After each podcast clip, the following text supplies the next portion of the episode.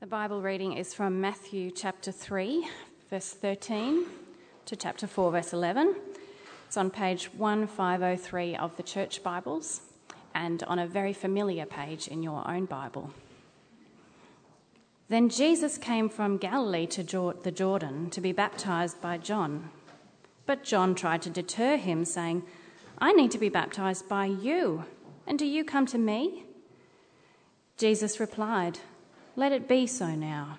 It is proper for us to do this, to fulfill all righteousness. Then John consented. As soon as Jesus was baptized, he went up out of the water. At that moment, heaven was opened, and he saw the Spirit of God descending like a dove and alighting on him. And a voice from heaven said, This is my Son whom I love. With him I am well pleased. Then Jesus was led by the Spirit into the wilderness to be tempted by the devil. After fasting 40 days and 40 nights, he was hungry. The tempter came to him and said, If you are the Son of God, tell these stones to become bread. Jesus answered, It is written, Man shall not live on bread alone, but on every word that comes from the mouth of God. Then the devil took him to the holy city and had him stand on the highest point of the temple. If you are the Son of God, he said, throw yourself down, for it is written, He will command His angels concerning you, and they will lift you up in their hands, so that you will not strike your foot against a stone. Jesus answered him, it is also written, Do not put the Lord your God to the test. Again, the devil took him to a very high mountain and showed him all the kingdoms of the world and their splendor. All this I will give you, he said, if you will bow down and worship me.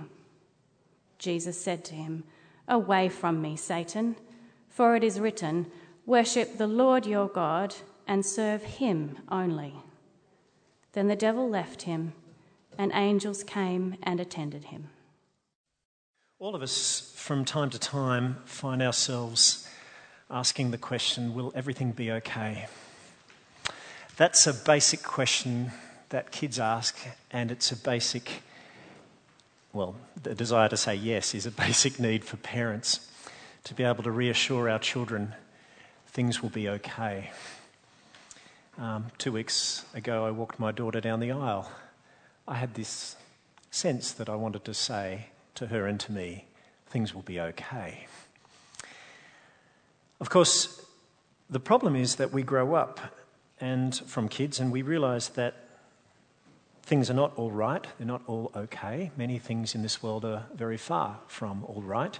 Many, many things are sadly and badly wrong. Ever since that first sin in the garden, our world has not been right, and we are caught up in it. And of course, I'm not just talking about fire and floods, there's the evil that human beings do to one another.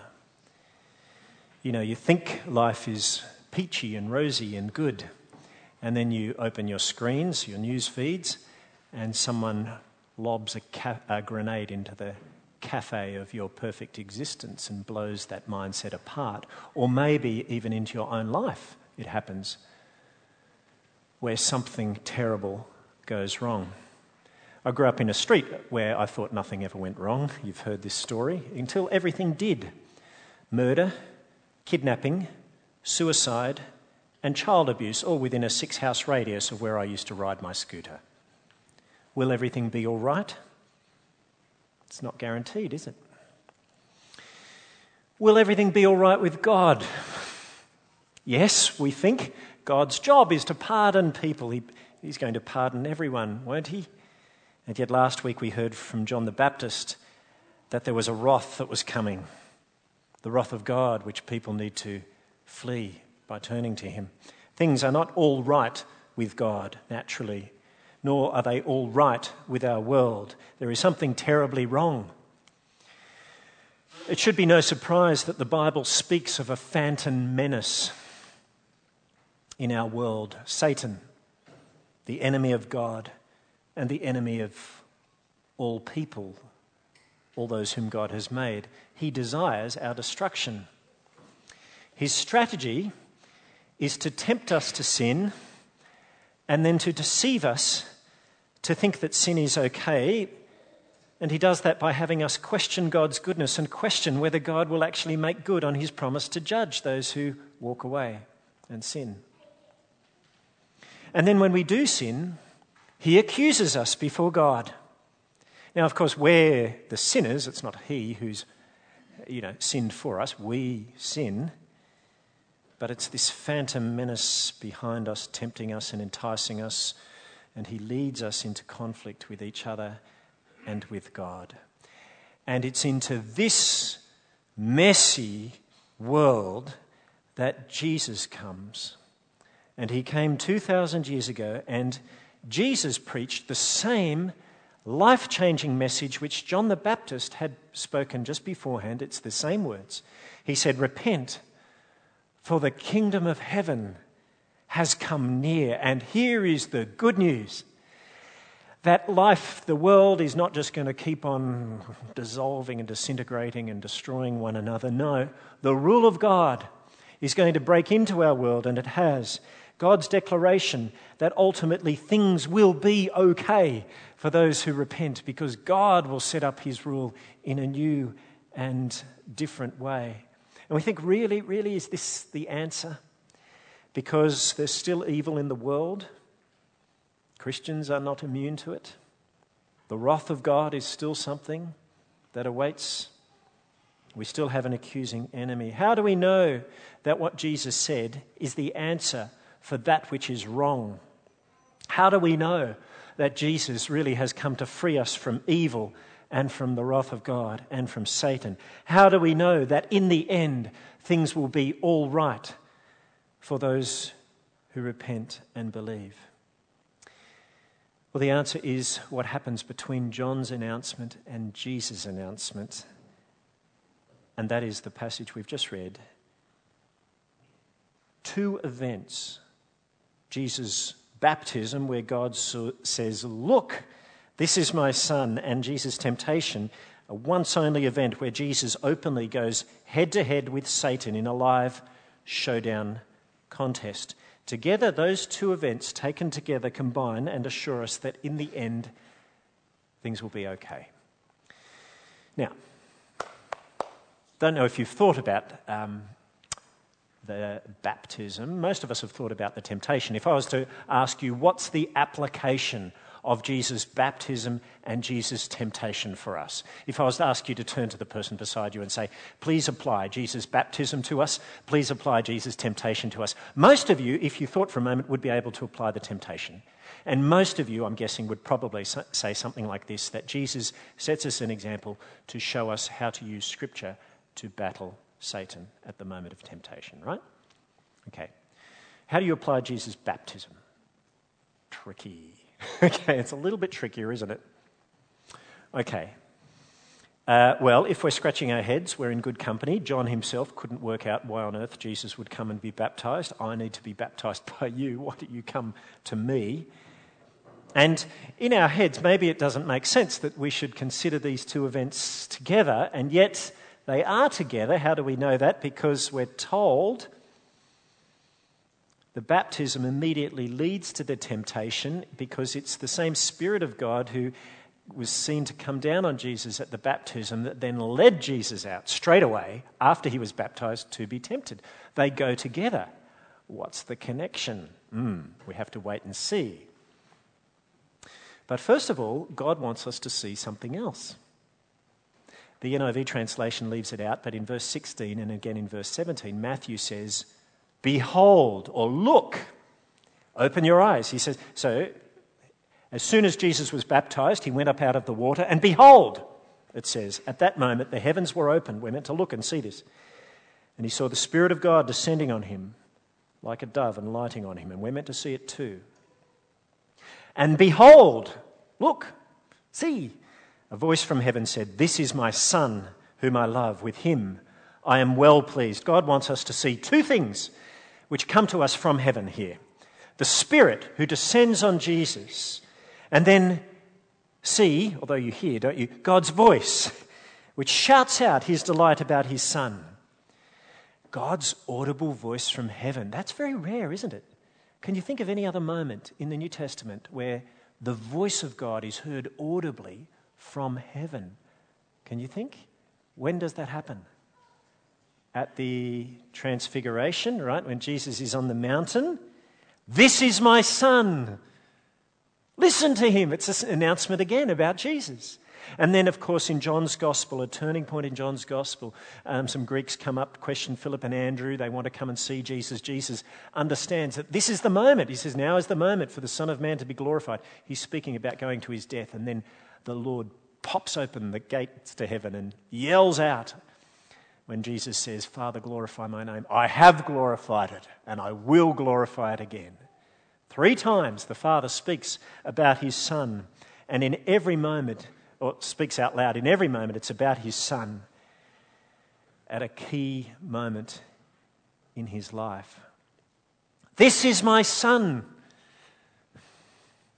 I remember when I first became a dad, and uh, not to a boy, of course, but a girl, but poor Narelle had just given birth. She won't remember this, but I ran out into the waiting room to our family who were there. It's a girl! I have a girl! This is my son, the Lord says. He's full of pride. He's just bursting out. He wants us to see this is my boy. This is my son. Isn't he wonderful? What are we meant to see in this announcement? This is my son. What does God want us to see in what we see? Well, He wants us to see well, question Does he want us to see that this is the moment that Jesus becomes a Christian, you know, when he's baptized and the Spirit comes on him? How can Jesus become a Christian? He already had the Spirit, right, in the womb. He was conceived by the Holy Spirit, Matthew chapter 1. Some people say, oh, was this the moment when a sinless man becomes divine? No. We believe in the incarnation. God with us, we're told in Matthew chapter 1. He's always God. So, what are we meant to see here in this announcement? This is my son. Four things. First of all, that Jesus is the true ruler of the nations of the world. You have to know your Old Testament. In Psalm 2, God gives his perspective on world conflict. Why do the nations rage and the peoples plot in vain? Why is this world in conflict? Answer in the psalm because the kings of the earth take their stand and their rulers gather together against the Lord and against his anointed one. Is God threatened by this? No. The one enthroned in heaven laughs. The Lord scoffs at them, and then he rebukes them in his anger and he terrifies them in his wrath, saying, I have installed my king on Zion, my holy hill, my son. There is in the end only one ruler of the world, the one who has been anointed as king by God. Who does God say is this king? In Psalms 2, it's the one whom God says, You are my son. Okay? The Father's announcement at Jesus' baptism is more than just sentimental. He's declaring Jesus is the anointed King of the world, the King of all the nations. Second, Jesus is the Spirit anointed servant. Again, you've got to know your Old Testament. 700 years before Jesus' coming, in Isaiah 42, God centers Israel's hopes on the coming of a special servant. Here is my servant whom I uphold, says God, my chosen one in whom I delight. This is my son. I will put my spirit on him, and he will bring justice to the nations. He will not shout or cry out or raise his voice in the streets. A bruised reed he will not break, a smouldering wick he will not snuff out. In faithfulness he'll bring forth justice. He will not falter or be discouraged till he establishes justice and righteousness on the earth. In his law the islands will put their hope. When the Spirit descended on Jesus, he didn't become a Christian. He was identified as this special servant of God, the one who had the Spirit. He's the hope for the nations, including islands like Australia. And thirdly, if we were to go on in the book of Isaiah, we'd see that that same uh, spirit anointed servant of the Lord is the one who had to suffer. He must suffer at God's hand. It was the Lord's will to crush him and cause him to suffer. Innocently, he was assigned a grave with the wicked and with the rich in his death, though he had done no violence and no deceit was in his mouth. More than that, his suffering would be because of our sins. He was pierced for our transgressions, he was crushed for our iniquities. And strangely, by suffering in our place, we have peace. The punishment that brought us peace was upon him and by his wounds we are healed. Now, do you see how this Jesus, being God's Son, is at the one time the King of the world, but he is anointed by the Spirit. He's also the servant, the servant who must suffer. And all that is announced in that declaration at the moment the Spirit comes on him. How is it possible that the one who suffers for us can bring us peace? Because, fourthly, he is our representative. And that's the meaning of Jesus' baptism to us. When Jesus comes to be baptized by John, what's happening? He has to do it not for his own sake, but to identify himself with we who are sinners. Remember that when people were baptized, they would confess their sins. In being baptized, Jesus is standing with us. He's identifying himself with we who are sinners. Matthew makes the point another way. In his baptism, God says, This is my son. But back in Matthew chapter 2, verse 15, God also refers to the nation of Israel as his son. Out of Egypt I called my son. And we know Israel came out of Egypt. Jesus also came out of Egypt because he was sent there as an infant um, for protection from Herod. Both come out of Egypt. Out of Egypt I call my son. In fact, the first time Israel was called God's son was just before their baptism when they passed through the Red Sea. Exodus chapter 4, verse 21, God says, Israel is my firstborn son. Isn't it interesting? Jesus, God's Son, comes to be baptized by John to identify himself with God's people who were also baptized as God's Son. Well, it's important for us that this should happen. That's why when John tries to stop him, Jesus says, Let it be so now. This is really important. By identifying with us, he is able to suffer for us, to represent us. He is able to bring us peace. And that's why, in the end, things will be all right. Because the King of the world is the Son of God, and he will bring in God's reign of peace by serving us and suffering for us. What a wonderful King! What a capable King! What a servant King! Here is Jesus who's identified with us and God says, This is my Son, whom I love, in whom I delight. The Father has no doubt at all, no doubt at all that Jesus is the one who is going to put things right. He slaps his hand on his son's shoulder after the baptism, as it were, and then he sends him out for the showdown with Satan in the desert to disarm Satan, because that's what needs to happen. And now, point three on your outline. This is the big moment. Now we get to the temptation. Now, the scene is set with Jesus having fasted 40 days and 40 nights. Obviously, he is hungry, we're told that. He is vulnerable, he is weak. Um, you'll know moments when you're desperately hungry because you haven't eaten and you just can't function properly, can you?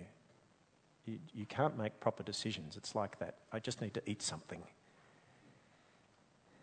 Well, he's like that. But hearing that phrase 40 days and 40 nights, we ought to twig that this is going to be a big moment in God's plan for the world because what else happens for 40 days and 40 nights in the Bible? Do you remember? The flood, right? We remember how it rained 40 days and 40 nights in the time of Noah. God judged the world but saved Noah, the one who trusted in God's word. Moses stayed on the mountain 40 days and 40 nights at Sinai, didn't he? And he pleaded with God not to wipe out the people in judgment because they were committing apostasy.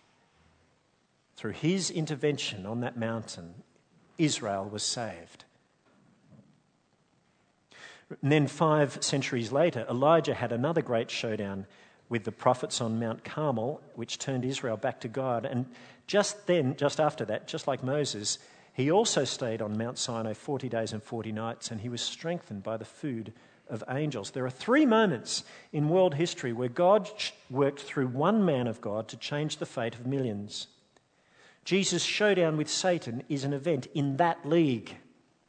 It's, in fact, the biggest moment yet. It's the moment all the other ones have been pointing to. This is the moment we need him to win. Because here, going into the desert, is someone who shares our identity. Our spiritual forefathers, the nation of Israel, whom God saved from slavery in Egypt, they were tested in the desert and they failed. Here is Jesus identified with them who was also tested in the desert.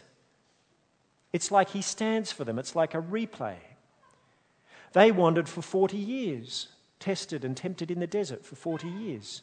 Jesus is being tested and tempted in the desert for 40 days. It's an obvious connection.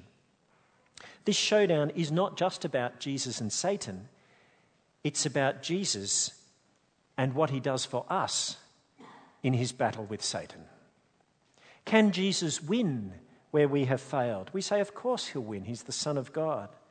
But being the Son of God doesn't stop him being fully human and having human weakness. To represent us fully, he had to be fully human. After fasting 40 days and 40 nights, he was genuinely hungry, genuinely weak, generally vulnerable to temptation. It was a real conflict. So, is this just a Star Wars movie where kind of the Jedi Knight fights with Darth Maul and we don't know who's going to win? No, because behind the scenes, God is in charge. God the Father praises his Son. God the Spirit sends him out into the desert to be tempted. This wasn't a, uh, an event orchestrated by Satan, this was set up by the Lord. It's a real conflict, but there's comfort because God's in charge. The showdown comes in three rounds. In each round, the temperature is raised and conflict escalates. Things, first of all, become increasingly personal. First of all, it's the tempter that tempts Jesus. Then it's the devil. Finally, it's away from me, Satan. It gets personal. Things become more intense as the temptations go on. The first temptation occurs in the desert, it targets Jesus' hunger. The second occurs at the temple, the place where God's shown himself. It targets Jesus' trust in God. The third comes atop a very high mountain and targets Jesus' rightful claim to the kingdom of the world and all their splendor. It increases in intensity. And as Jesus stands firm, resisting each temptation by holding fast to the word of God, the temptations become more and more crass. The first sounds so innocent, doesn't it? Tell these stones to become bread. What's wrong with that? The third becomes crass. I'll give you all these kingdoms if you'll worship me. The intensity rises, the crassness rises, the devil becomes more and more desperate. Jesus becomes more and more victorious. I don't know if you noticed, but Jesus moves from being passive to being very active.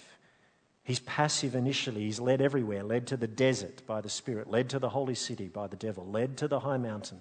He's just kind of following. But at the end, Jesus is the one in charge. And instead of being led, he tells Satan where to go. Away from me, Satan. And Satan obeys. What a champion. By the end, God wants us to see his endorsement of Jesus. The second temptation tested Jesus to doubt whether God would send his angels to care for him. Well, after the temptations, God sends his angels to care for Jesus. It's God's way of endorsing Jesus to us and giving him the thumbs up in Jesus' victory over Satan. Baptism, temptation. So what? Why does this matter to us? Because these events, without these events, the cross wouldn't work. These events set up Jesus' victory at the cross. In Colossians chapter 2, we are told that God disarmed the powers and authorities and made a public spectacle over them, triumphing over them by the cross. You see, what power does Satan have over us? Well, he tempts us, he deceives us, but the main power is the power to accuse. Like in the book of Job, where Satan stands before God and accuses um, Job of his sins and therefore being deserving of wrath. But through jo- dying on the cross, Jesus takes that power away. He disarms Satan. How does he do that? Because he dies for us, he suffers the wrath for us. He pays our punishment. What, what is Satan going to say now? They still deserve wrath. No, they don't. I took it. They're a sinner. No, no, no, no, no. I'm, they're covered by me. My life for theirs. What's he going to say? He's got no power. Away from me, Satan. Get out of here. You have no place to accuse those for whom I died. They are with me. My death covers their sins. The wrath has been turned aside. There's no more to be said. The punishment has been paid in full once and for all. Your power has been stripped. Get out. Okay, now how can that happen? It requires something. It requires Jesus to be able to identify with sinners, doesn't it? He does it at his baptism. And then it requires him to be that sinless substitute, which means he had to be tempted just as we have been. And where we have failed, he needed to have succeeded so that he could be legitimately the one who stands for us as our representative, identified with us, but having gone through what we've gone through, but where we failed, he didn't. Baptism temptation. You see why Satan tried so hard to tempt Jesus. All his temptations were aimed at turning Jesus a road from that way of suffering because Satan had an inkling of where uh, this temptation would lead. You're the Son of God, but you're famished, so don't suffer. Tell these stones to become bread. He didn't want him to suffer. You're the Son of God. You don't need to suffer. Test God, He'll rescue you. You're the Son of God. You don't have to suffer. First of all, before you receive the kingdoms, all the kingdoms of the world do belong to Jesus, but he had to suffer and die and then be raised, raised to life again as the ruler of the world for him to get them. The temp- it wasn't, shouldn't he get them or not? He should, but it was the path that he was on. Should he just get them straight away without going through the cross? Or should he have to go via the cross? Satan wanted so much for Jesus not to suffer for us. In fact, beyond temp- this temptation, he, we hear of two more moments. In chapter 16, when Jesus spoke of his coming suffering, Peter objected, Never, Lord, this shall never happen to you. What does Jesus smell? The whiff of sulfur. Get behind me, Satan, he says. Then on the cross, on the cross, the temptation happens again. Come down from the cross if you are the Son of God. It's the same, isn't it? Well, he didn't. But the temptation was always the same don't suffer as the Son of God. He tr- Satan tried his hardest to tempt Jesus to go the easy route because it was through his suffering, you see, that Satan, through Jesus' suffering, that Satan knew he would be disarmed. Praise God, Jesus didn't give in. Praise God, Jesus triumphed over Satan. Praise God, Jesus took the punishment. Praise God, because you see what this is saying. In the end, things will be all right. What does he deal with? Well, he deals with evil, he deals with wrath, he deals with Satan things will be all right. There is nothing that can take away what Jesus has won for us. What should our response be? Reading Jesus' baptism and temptation. To rejoice in Jesus' victory over Satan. Evil, wrath, Satan, all overcome because of what happened there. Rejoice with the Father. Exult with the Father in G- with Jesus uh, in the one he says, This is my Son and he says it with delight. And we should say it with delight too. He is God's Son. What a wonderful Saviour. Amen. Amen.